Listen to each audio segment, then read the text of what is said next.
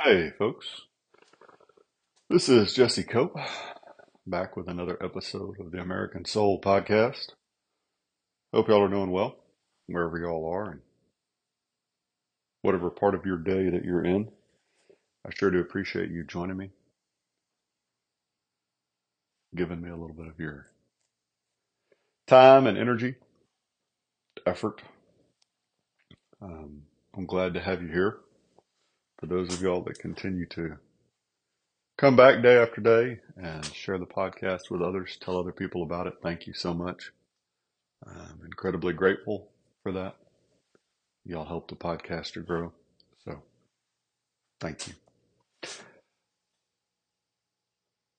Homestead, it is very overcast.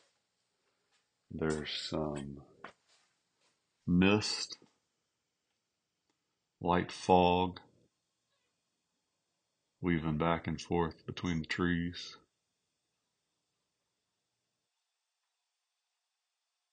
Temperature hadn't dropped yet, but it's coming. I've seen some videos of people around the country that are dealing with some pretty nasty winter weather. And so if you are inside of America or outside, I hope that you're safe. And I hope you don't have to stay out in it too long. Lord knows it's miserable. Father, thank you for today. Thank you for you, Father, and your Son, Jesus Christ, and your Holy Spirit. Thank you for the time to record this podcast the people that listen to it and share it, be with them and their families. Guide them and bless them. Surround them with your angels. Protect them from evil of any kind.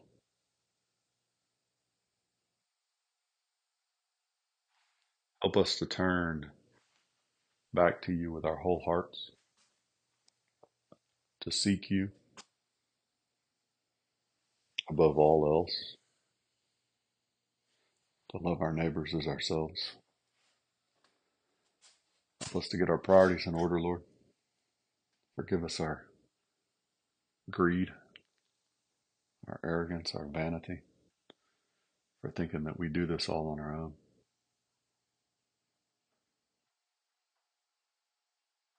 Watch over those who lead us and those who protect us. Be with those who are out in harm's way, whether it's from criminals or enemies across the globe or weather. Keep them safe. Bring them home safe to their families. And guide my words here, Father, please. In your Son's name we pray. Amen. I'm going to read you a little bit of today's reading.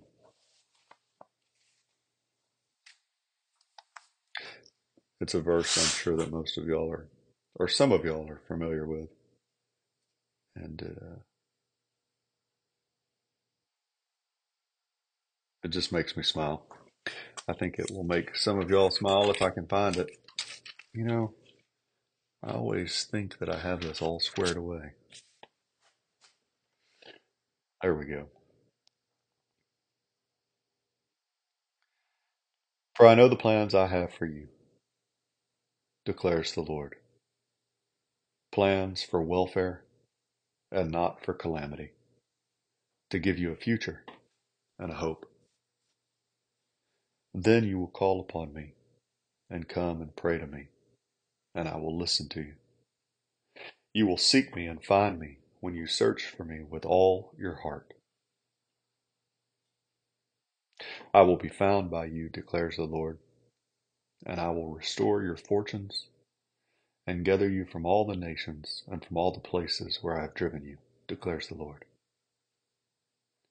And I will bring you back to the place from where I sent you into exile. It's comforting to know that God has plans for each of us, and that those plans aren't for our harm, but for our good, especially when those plans feel harmful. Uh, it's one of the things I have to continually remind myself is that I don't have the big picture. And these few verses here, this is out of Jeremiah chapter 29, by the way. If you are wanting to go find it, it's verses 11 through 14. There's a couple things that strike me here. One is relative to our nation. I think I said this within the last couple days, almost just this way, but folks, we may have been on this path for too long. You know, there there is a point at which you can't turn back in the sense that you can't fix what's broken. At least not without going through a lot more pain, you know. You look at God here.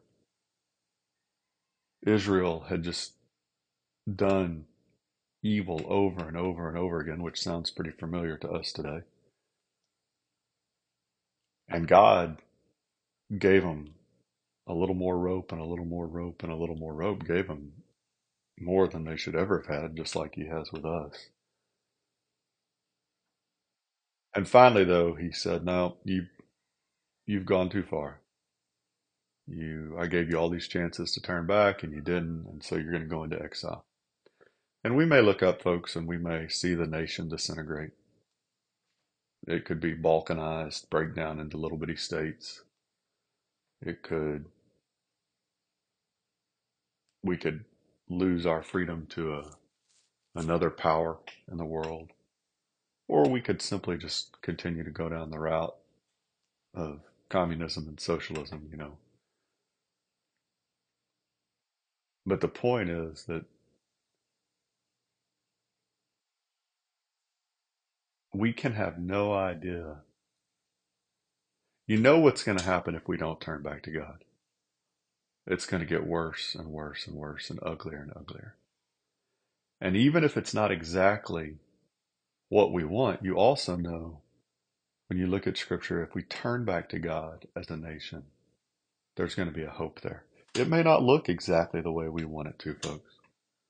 Uh, I can guarantee you that if it's anything less than the union staying together and being strengthened and turning back to God, it's not going to be the way that I think it ought to be. Um, but that's okay. There's still that hope and that future. And that's for us individually as well as a nation, but it struck me today as a nation. The other part of that is is this verse when he talks about seek me and search for me with all your heart. I, I think it's very easy to say for all of us. There's very few things in our life that we do with all our heart. We might in a moment. You know, if you've got a major exam coming up as a student, you might give all your heart and mind to getting ready for that test in that moment, especially as you get close to it, right? Like the night before or the morning of. But it's just for a a passing moment, just a glimpse, right? Uh, you might, in one of your best moments as a husband or a wife, you might really give all of your heart to your spouse for a moment. And it just struck me here that we want these things yet again. You know, we want this strong faith, this relationship with God. We want His protection and His blessings and His guidance. But we just want to give Him part of ourselves. We want to give Him just a section of our heart. And, and half hearted effort at that.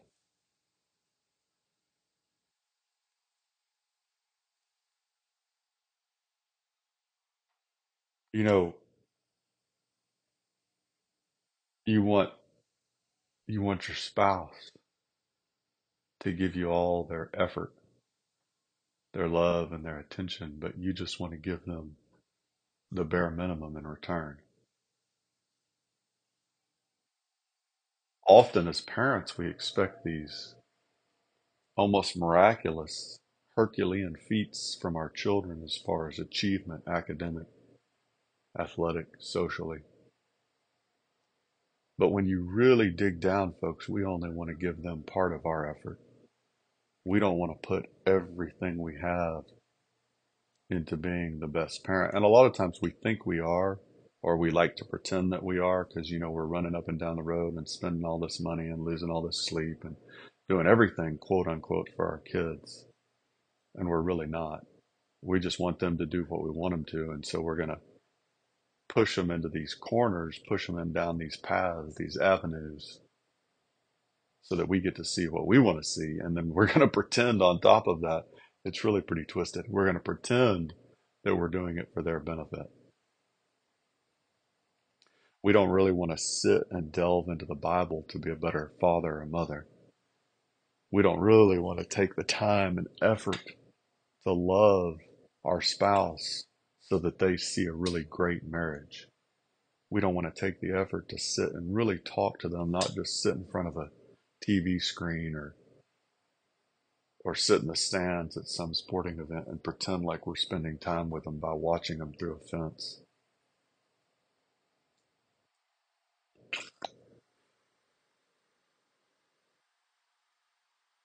It's only when we get desperate, folks,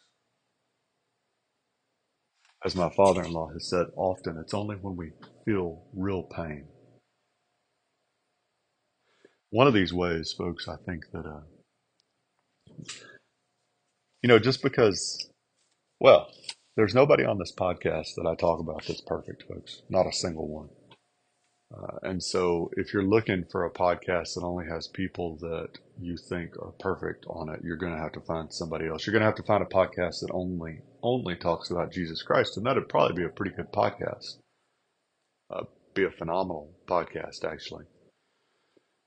But if you're going to look at the examples throughout our history, around our country, around our world, you're, you're going to be dealing with imperfect people. And so I'm, I'm going to quote some people sometimes that you're like, whoa, I don't, I don't really agree with that guy. Well, that's fine, but listen to what they actually said in this moment.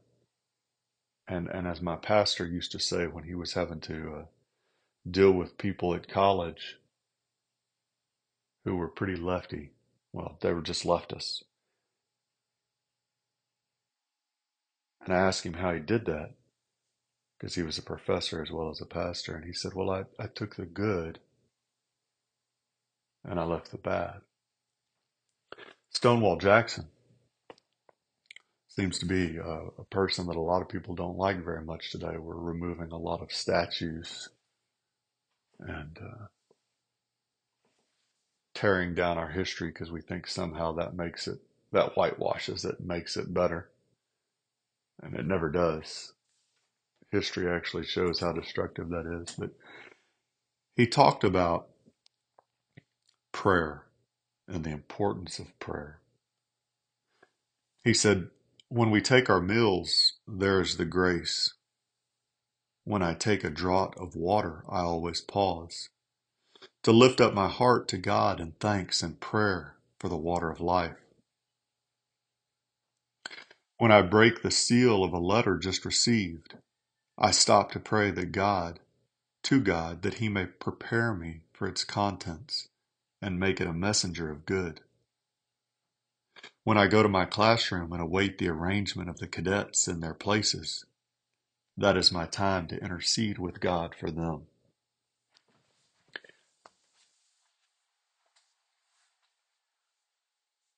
It goes back to giving our whole hearts to something, to God in particular, but just to anything, folks, you know.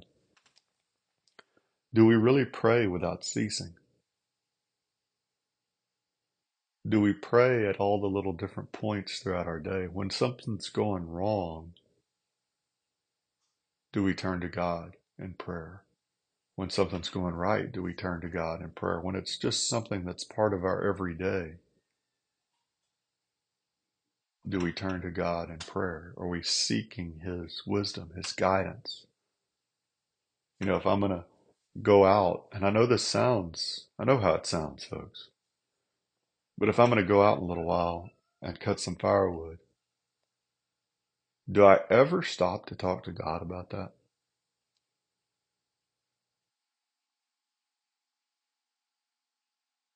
You know, as a teacher, Oh, Stonewall Jackson talks about this. He was a professor. I can't remember. Some of y'all know what military college it was prior to the Civil War. And he would pray for his kids. You heard him talking right there, right? He would, when he goes into his classroom and awaits the cadets coming in, that, that was his time to pray for those students. How many of us, when we teach kids, stop and pray for them in between classes or before the first bell in the morning or after the last bell in the afternoon?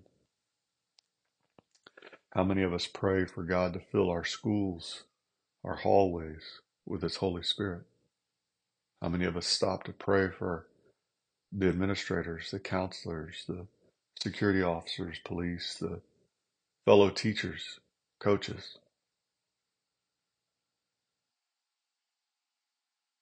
You know, and part of the problem there, and this is really representative of life in general today in the United States in particular, is ask a teacher how much time they really have during the day right now. Free time. Uh, and, and you can make a couple arguments different ways about this, folks, but my point here is you have to make time for what you claim is important to you. But in education, we've done a real good job of stretching our teachers and administrators and counselors so thin that we shove out a lot of that time where they could be really communicating with a kid that's hurting or praising a kid that's done good or most importantly, praying for those kids, teaching them about God and the Bible and life, you know. But again, we, we, we, we make time for what's important, folks. We make time for what's important.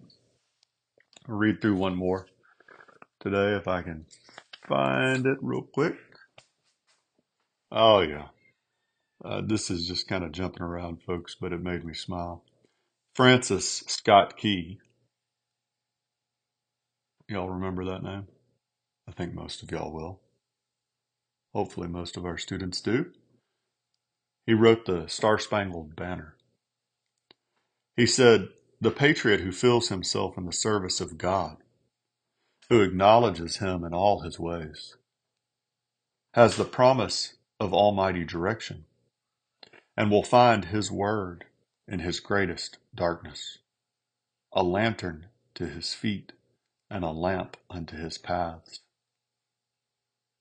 He will therefore seek to establish for his country in the eyes of the world such a character as shall make her not unworthy of the name of a Christian nation. This is probably one of those little quotes that we ought to have on the everyday podcast uh, simply because it acknowledges here again from somebody that was a lot closer to the founding of our country that we are indeed an Ameri- a Christian nation here in America, not a pagan republic like Rome, uh, not a secular nation or some random deity nation, but a Christian nation. And he's telling us, you know, if we really want to make the world look at America and see her in a worthy light as a Christian nation, we've got to acknowledge God in all our ways. And it's not just for our country, folks, right? He says here, the patriot who fills himself in the service of God, who acknowledges him in all his ways.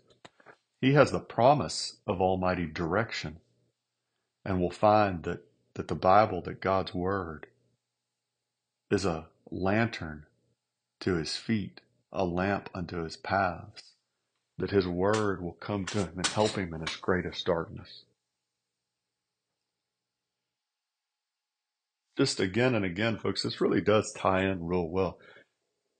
Are we giving our time to the things we ought to be? Are we spending time in the Bible? Are we spending time in prayer? Are we spending time loving our spouse? Or are we cramming our day so full of junk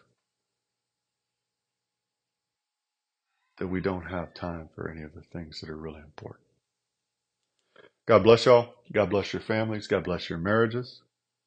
God bless America. We'll talk to y'all again real soon, folks. Looking forward to it.